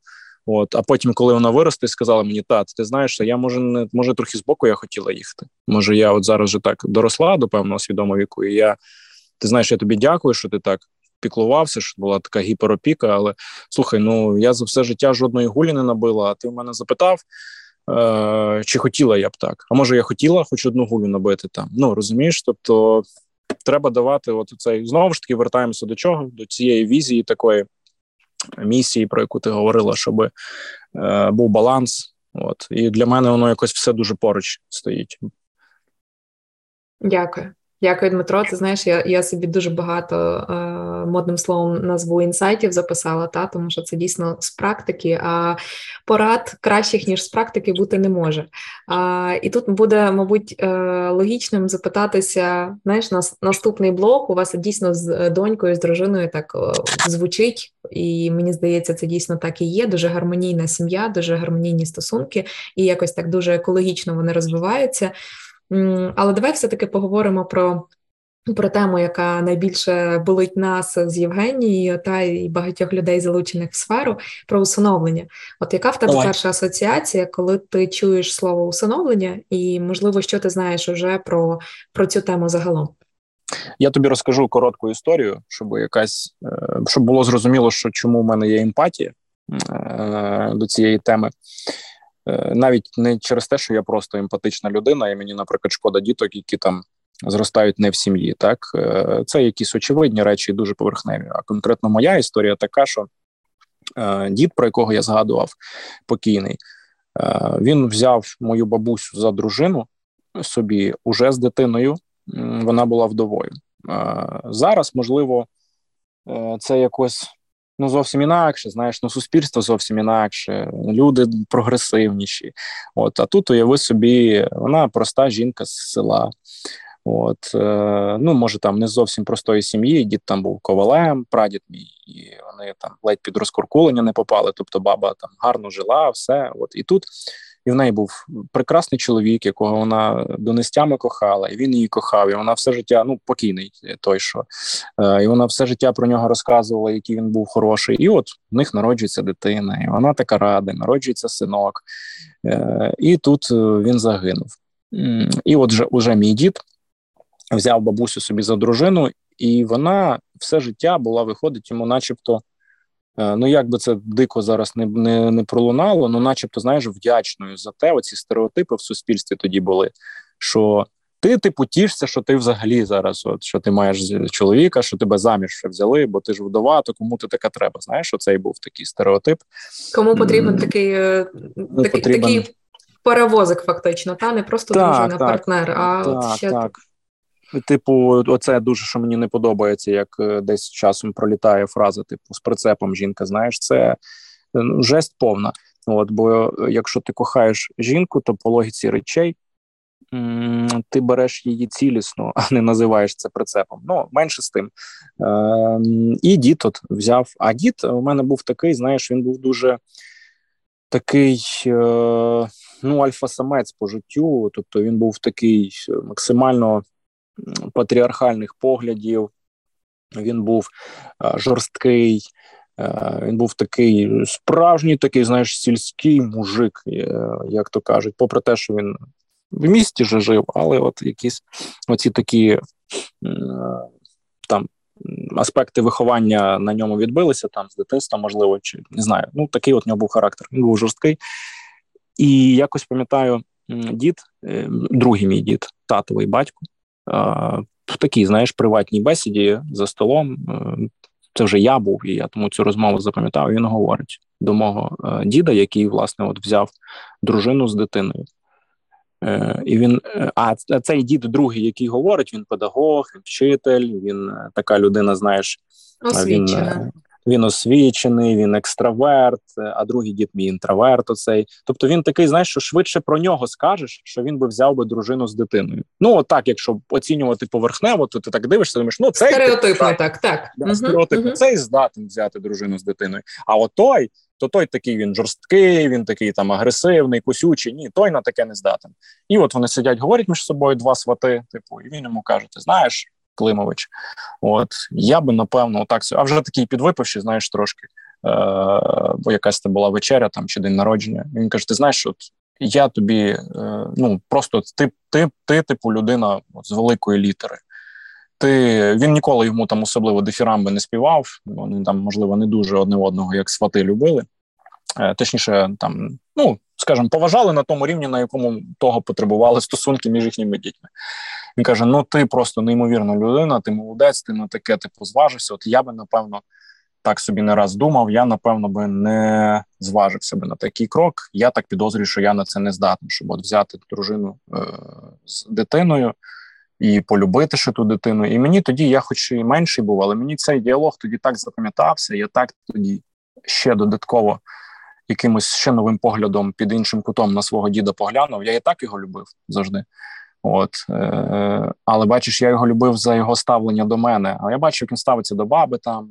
Ну такий я ж кажу, патріархат був, аб'юзер дід був. Але оцей факт, що він взяв жінку з дитиною, і до тої дитини теж дід, в принципі, завжди добре ставився. Я якось ще додатково переосмислив цінності і зрозумів, що ну це реально не кожному, мені здається, по плечу. От І для мене ця історія якось так запам'яталася. Е, Дуже запам'яталася. А потім, вже вже пізніше, ну вже так підсумую цю історію. Вже пізніше я дізнався певний факт з дідової біографії, що можливо він на це зважився, тому що виявилося, що у нього е, був перший шлюб, в якому йому, е, ну скажімо так, дружина зрадила. Ну, от, І у нього був від цього першого шлюбу син. І вона сказала, він буде жити зі мною, цей хлопчик, все. А коли ну і він там десь через якихось там півроку приїжджає, бо вони були в різних містах. Приїжджає сина побачити, а сина нема. І йому кажуть, що типу, а хлопчика віддали е, в дитбудинок. Oh. І він він в такому стресі каже: Як, що, і все, я його забираю. Він приїхав, йому сказали, ми не знаємо, хто ти, що ти там. Типу, ось я не знаю, як вже тоді вийшло, які що це за часи такі були, що йому е, ну, вона була якби проти, щось там зла на нього була, і вона не дала йому навіть з будинку забрати дитину. Я не знаю, як так трапилось. Він ще там щось пару разів до нього приїжджав. Е, потім виявилось, що він вже е, в дідуся в бабусі живе, і от, тобто, виходить, що йому можливо все життя десь от це боліло, що в нього є рідний син, який якби теж виходить, його спіткала подібна доля, і може він таким чином компенсував, чи що не знаю. От ну тобто ну, для мене це дуже дійсно це це діти, діти стають жертвами дорослих драм. Та тобто так, і я зрозумію, що така бачиш, ситуація. Часи минули, от е, роки йдуть. А отакі Санта-Барбари, на жаль, в людей все одно повторюються, бо люди лишаються людьми. От подекуди міркують виключно з якихось егоїстичних своїх поглядів. Як ти думаєш, е, та тобто, от абстрагуючись від е, там власного переконання стосовно питання усиновлення, чи є там хоча б одна хороша причина усиновлювати? Як ти думаєш? Ну, та ні, там мені здається, що вона не хоча б одна. Я думаю, їх е, багато є. От, і Які, якщо на зараз... думку? Ну, давай пройдемося, як мінімум, по якщо ти людина віруюча, наприклад, так, е, то ти в цілому просто е, робиш добру справу, е, і це така дуже-дуже благочестива, благородна мета і вчинок, коли ти дитину всиновлюєш. так. Навіть якщо ти людина невіруюча, ти можеш вірити там, не знаю, в карму, умовно кажучи, і навіть на таких духовних на такому е, духовному поприщі це вже е, гіперважливий і поважний вчинок. Потім е, ми можемо на це дивитися так само з точки зору того, що ти людина емпатична, і серце просто крається, коли ти бачиш маленьку дитинку, яка заслуговує любові. Е, абсолютно точно так само, як всі інші діти на цій планеті. І якщо ти розумієш, що ти можеш допомогти, ти на це здатен, то типу чого цього не зробити. Особливо, якщо ти вже над цим замислився і потім розвернувся, пішов, наприклад, з е, дитбудинку, так і не не всиновивши дитину, не забравши звідти, то тебе ще й увесь час буде совість підгризати. І відповідно спрацьовує ще другий аспект. Люди можуть самим собі навіть часом. Я от про це думав. Може, думка така контроверсійна. Зараз скажу, що ти про це думаєш, але часом люди роблять добрі вчинки, щоб самому собі доказати, що е, що ти хороший. От е, бо для нас теж важливо це. Тобто, я зараз навіть не говорю про оцінку соціуму. Що знаєш, всі навколо ходять і тобі кажуть, вау, який ти молодець. Ну як, от е, один дід мого другого похвалив, та який ти молодець, що ти взяв дитину. От часом і самому собі теж люди хочуть знати, що ота я молодець. Ну, наприклад, я класний батько, не тому, що мені навколо всі говорять, що я класний батько. Я ну, це роблю не для них. Я це роблю е, перш за все для себе і для своєї дитини. Але все одно сатисфакцію в цьому я отримую. Е, набагато ж е, приємніше чути, що ти класний, ніж якби всі навколо тобі говорили, що ти не класний. Бо ми хто? Бо ми істоти соціальні. І от якби ми, можливо, були б аскетами, може б, якби кожен би жив би окремо в своїй печері, е, то може б тоді люди би і не всиновлювали би, бо ну не було б якоїсь соціальної оцінки навколо. От а робили би це виключно люди, якісь високо духовно просвітлені. Знаєш, мені чомусь так здається. Ну, слухай, я з тобою не те, що погоджуюсь, а навіть додам, що люди не інколи роблять, щоб нас похвалили, або щоб ми самі себе похвалили і е, сказали для себе Я молодець, я це роблю. Люди завжди так роблять, тому що, як сказала наша психотерапевт, буквально на кілька зустрічей тому на епізоді е, все, що робить людина, вона робить для задовол... для власного задоволення, для задоволення своєї цієї маленької дитини, яка сидить внутрішньо. І будь-які вчинки переважно це якраз і є задоволення потреб цієї дитини. А, Але стосовно власне усиновлення, мені дуже сподобалася думка. Ти знаєш, коли я тільки прийшла в тему, і е, я першим ділом йшла до людей, які вже пройшли цей шлях.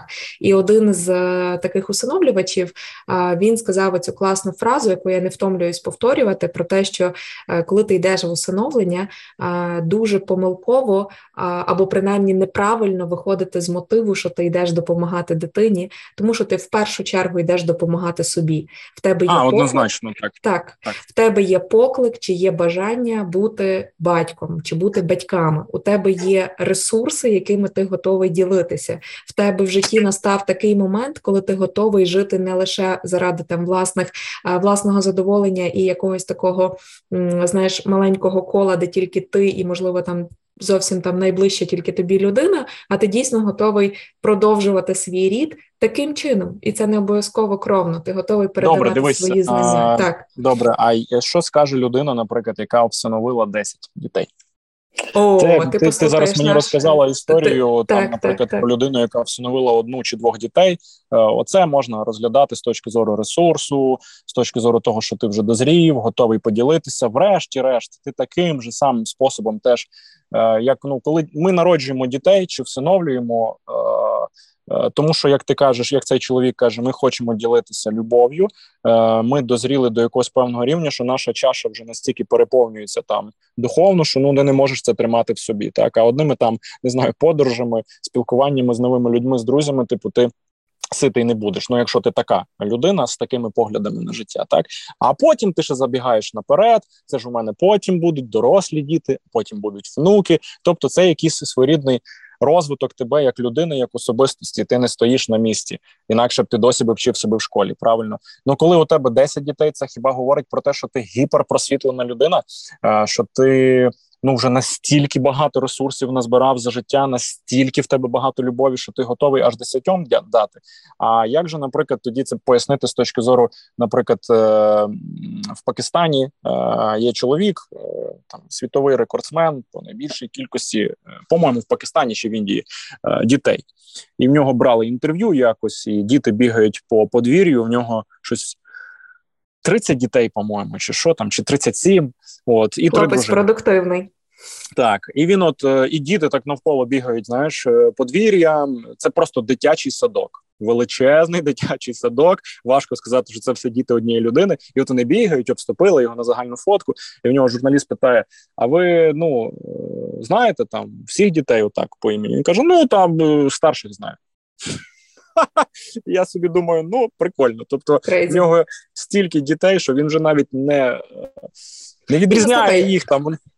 Це людина, яка, на мою думку, мабуть, е, Це хіба про doesn't care. Та? Тобто, ні, ні, ні. Тут, напевне, трошки інша ситуація. Це людина doesn't care, і, можливо, там Це виключно про якась, его. Так, культура, якась е, Виключно, середовище, власне, де, де дозволяє. Так? Та, та. Абсолютно Але, наприклад... нічого тут більше нема. Це тільки его. І коли людина всиновлює 10 дітей, е, попри те, що таким людям треба просто оплесками стоячи, просто там супроводжувати, і е, ну виключно похвала, все одно.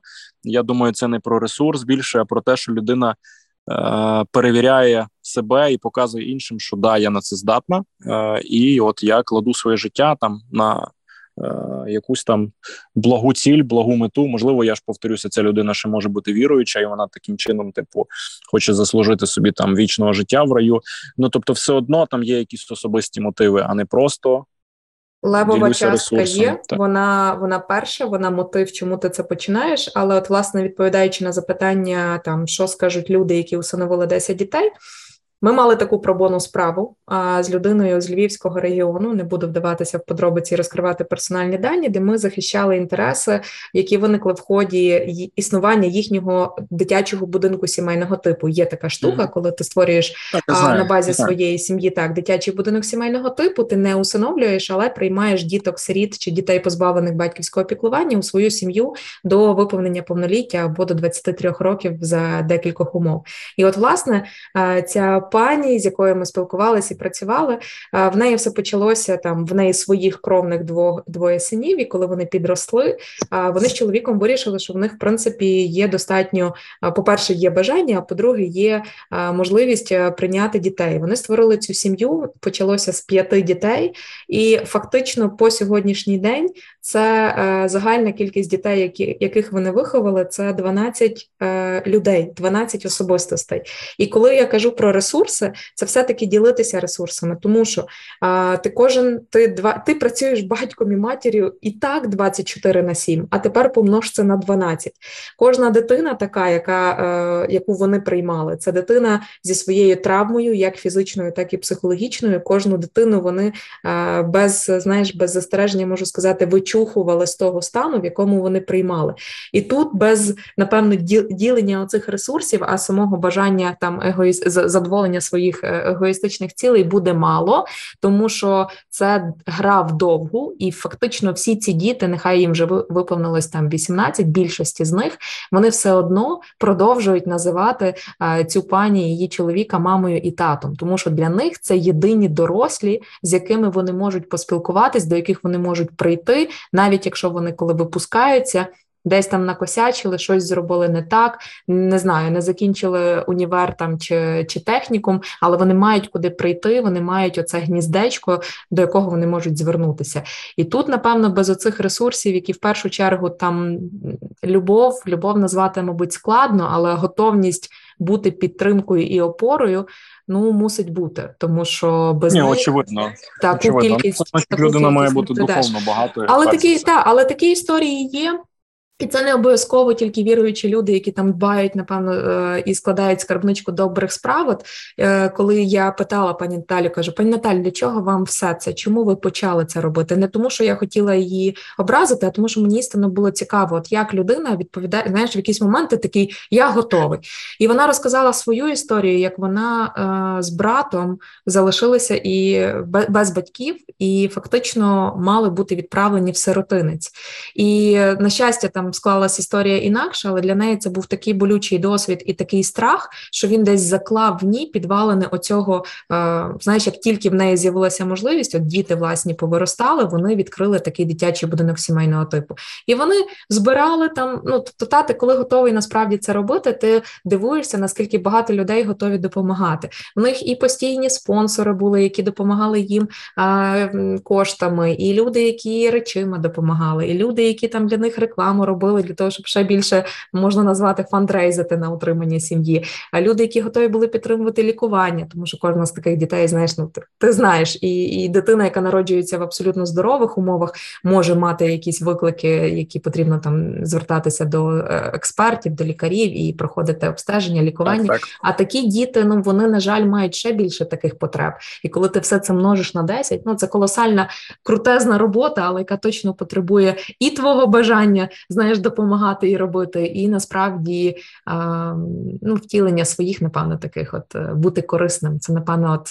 Я собі для себе відповідаю на запитання, от що тобі так потрібно задоволити, яку особисту потребу. Я не психотерапевт, але мені здається, що це от якби я відповідала на це питання, це було б от бути корисним, тому що от коли ти готовий постійно допомагати комусь, і оця в тебе потреба бути корисним, бути потрібним комусь, от вона виливається в такий спосіб допомоги, тому що ну, там це така це така своєрідна, своєрідна така, типу, пасіонарність. От е, коли людина. Мусить кудись цю залишкову енергію, яка в неї є, десь кудись дівати, ну в даному випадку на таку благородну благородному тону прикольно, якщо якщо таких людей би було б ще більше, я думаю, світ став би краще. Я я, я дуже сподіваюся, та, тому що ми одна з е, цілей, які би ми хотіли переслідувати створенням от проєктів і підняттям культури усиновлення в Україні, це Ну, загалом, щоб у нас не існувало поняття сиротинців. Як, наприклад, в Штатах в тебе немає сиротинців, в тебе є фостер-кер, це от аналог нашої приємної сім'ї чи дитячого будинку. Так, це ще не усиновлення, це ще не твої батьки назавжди, але це місце, де ти виховуєшся в сімейній формі, а а не в сиротинці, в цьому закладі, в цьому інтернаті за цим штампом на все життя, що ти з інтернату. Ти не ну, маєш бачиш, наразі. Наразі у нас, якщо дивитися на це з точки зору, я там не дуже насправді володію інформацією, як держава допомагає таким людям, які е, от роблять такі будинки сімейного типу. Ну я розумію, що є якісь там соціальні виплати, але ну очевидно, що це не на такому рівні, як в тих же штатах. І тому я думаю, щоб у нас так було, як в Штатах, то що нам треба трошечки пожити, порозвивати економіку і державу. Звичайно, звичайно, але ти знаєш те, що я казала. Насправді ти дивишся, скільки е, наскільки багато людей, які готові допомагати тобі, коли допомагати тобі, допомагати дітям. Знаєш, тобто тут в тому числі батьки знаходять такі контакти і, і підтримують так. Так, не той рівень соціальної підтримки, який дозволяє будь-кому сьогодні вже створити дитячий будинок, але але тим не менше вони існують, розвиваються, і наша задача, напевно, спонукати побільше кількості людей зрозуміти, що це можливо для них, допомогти їм, хоча б в уяві приміряти цю роль. А, Ти насправді розказав, от е, поділився такими крутими історіями своєї родини. А а з кола твоїх друзів, знайомих, в тебе є люди, які усиновлювали і або, можливо, задумуються над цим питанням? Якщо тобі ні, немає. Ну от я якраз е, не раз ловив себе на думці, що, начебто, тема така ну, в суспільстві е, досить розповсюджена. Тобто, це не щось таке, знаєш, що ніхто не робить, і є десь одна одна єдина людина в Україні, яка всиновила. І, Ну тобто, начебто, історія поширена, але я так розумію, що напевно дуже вузько поширена. Е, раз нікого з мого широкого кола знайомих, я таких людей. Я од, один раз взагалі за життя е, зустрічав людину. Це був івент, якийсь благодійний захід. Я там людину власне представляв як е, маму, котра всиновила щось там, чи п'ятьох, чи шістьох дітей.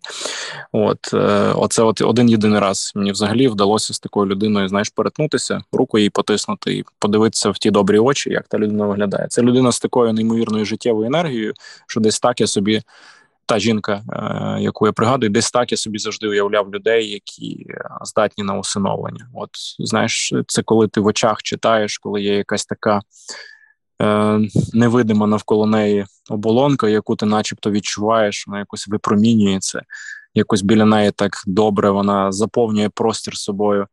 Е, це знаєш, як артист великий, який от є дрібні артисти, є великі артисти, і дрібним артистам треба навколо себе на сцені ще купа людей, балет, там всякі різні там декорації, спецефекти, щоб, шоу. Спецефекти, щоб створити. А є там умовно Віктор Павлік, який виходить один е, скромно одягнений і заповнює повністю своєю харизмою, собою, своєю особистістю заповнює всю сцену, яких би розмірів не була вона та сцена, незважаючи на те, що сам Віктор Павлік дуже маленьких розмірів, і от він заповнює собою простір, коли е, знаєш, як е, наша оболонка е, фізична.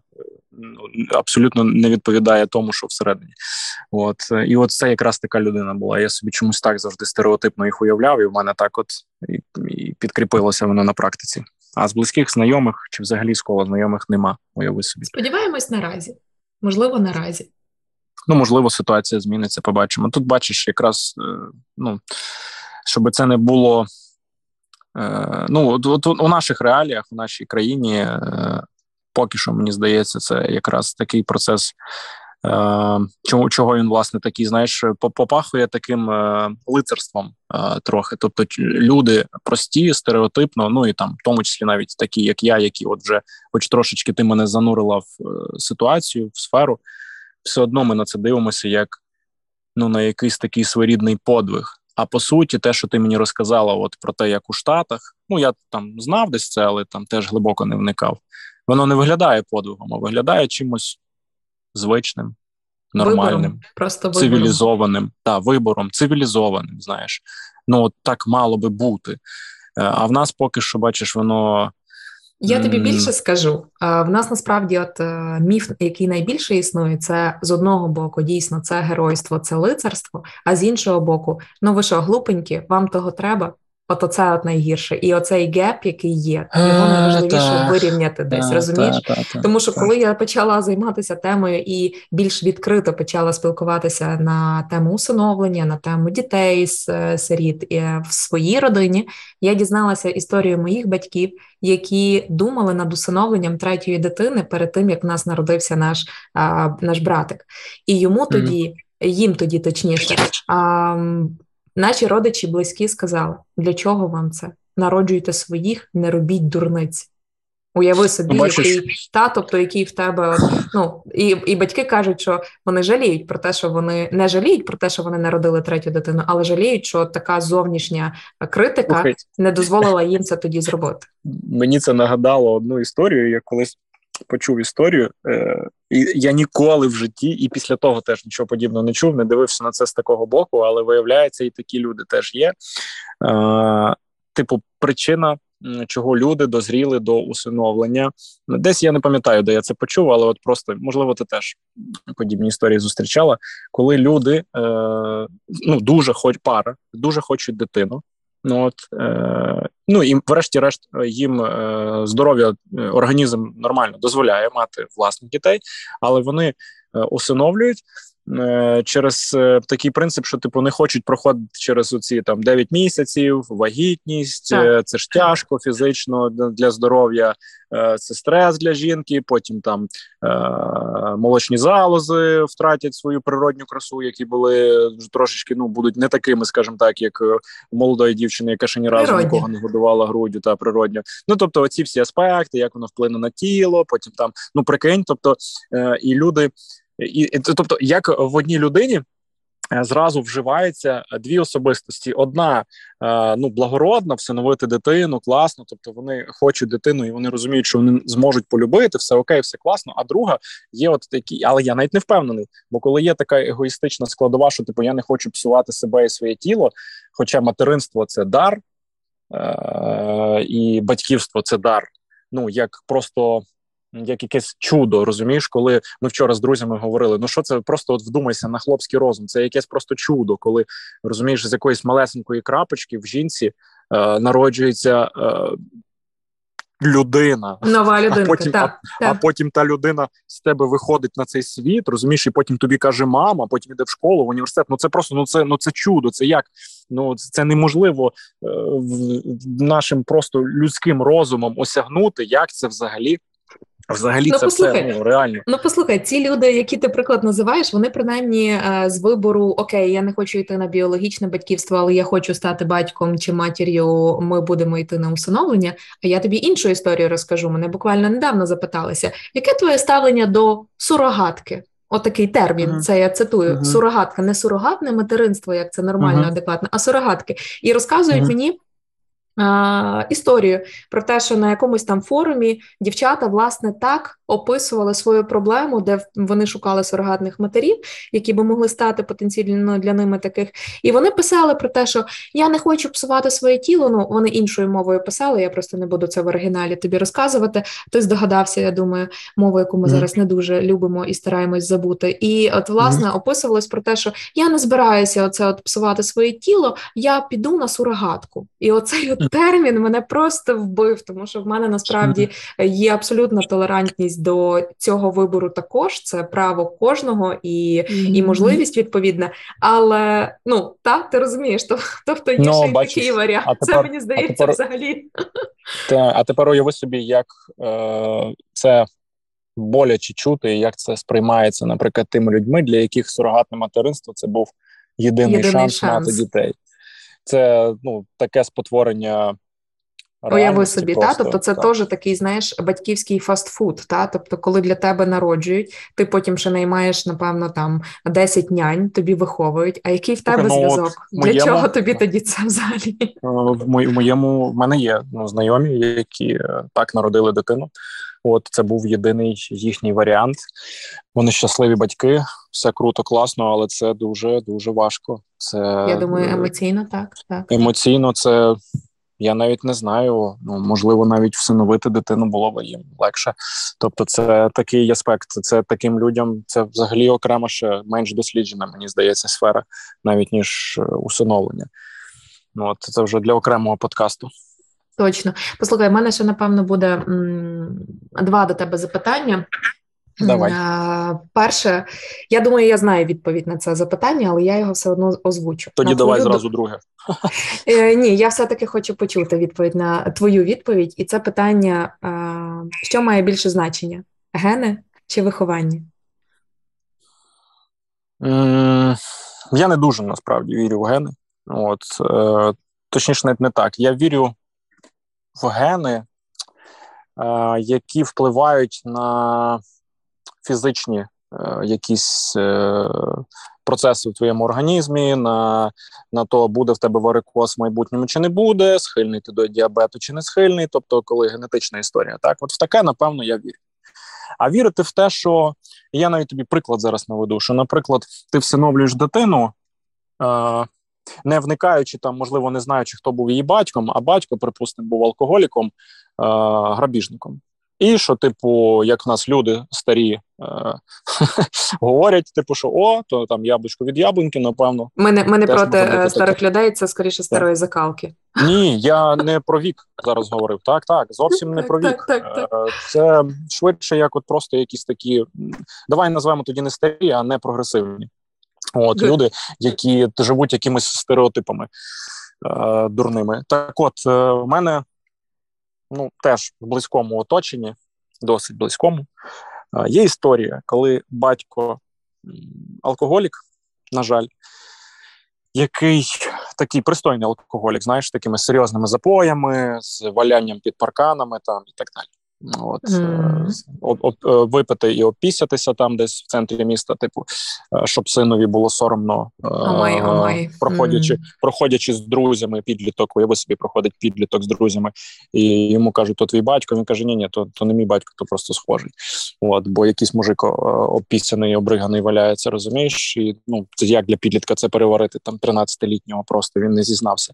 От я знаю таку історію особисто з близького кола, і оцей той хлопчина, він він же теж дорослий чоловік давно. Е, Він за своє життя ні разу він антагоніст повний. Тобто, про які гени ми будемо зараз говорити? Він повний антагоніст своєму батькові. Він за життя ні разу міцного алкоголю не пробував. Можливо, як кажуть, знаєш, язичок макав, і то не в горілку, а в вино. Уяви собі. І я знаю, я впевнений, що це ніколи не зміниться тобто ніколи не стане. То про які гени може бути мова? Е, І таких прикладів, е, тобто, коли син починає пити, наприклад, так як і батько, і йому кажуть, та в тебе батькові гени, це якраз виховання, а не гени. От і все. Тому я тобі відповідь. скажу. Ти відповів не так, як я очікувала, і тому другого питання я задавати не буду. І я дуже тішусь, тому що ми тут на одній хвилі. Я більш ніж переконана, що все-таки та в нас от є навіть окремий випуск, в якому ми з Євгенією старалися розібрати все-таки гени чи виховання, оскільки на цю тему колосально багато матеріалу і контенту, і все-таки в кінці кінців ми прийшли до висновку. А, а ми не скажемо тут в цьому ефірі. Якщо вам цікаво, підіть, послухайте, е, промотайте ще раз епізод гени чи виховання. Але я тобі дуже дякую за відповідь. Дмитро, Вас. насправді в нас е, традиційно в кінці кожного епізоду є така рубрика, як Бліц, питання і відповіді. Але ми стільки класного контенту сьогодні створили. Я тобі дуже дякую за твої особисті історії, за те, що ти готовий був на цю тему зі мною поспілкуватись доволі відкрито зі своєю думкою на цю тему. Що я думаю, нашим слухачам більше ніж достатньо. Я тобі дуже дякую. Я сподіваюся, це наша не остання розмова зустріч, і сподіваюся, у нас ще будуть цікаві теми, які ми обговоримо і дамо ще більше цікавого контенту. Залюбки, дякую тобі, що запросила. Дякую, що занурила мене трохи в таку, ну як на мене, дуже особливу тему. От е, тепер зможу ще більше, скажімо так, е, дізнаватися про про цю сферу. Бо е, так як ти сказала, знаєш там про штати, от хотілося б, щоб у нас теж так було. А я вірю в те, що кожен із нас він якби будівельник не тільки того, що в тебе вдома, але й того, що назовні. Відповідно, якщо ми всі разом будуємо суспільство, а отакі аспекти в суспільстві дуже важливі. То якраз як мінімум вже треба починати з того, наскільки ми обізнані. А як максимум, ну чи з'являться люди, які будуть готові цю тему рухати, так як ти.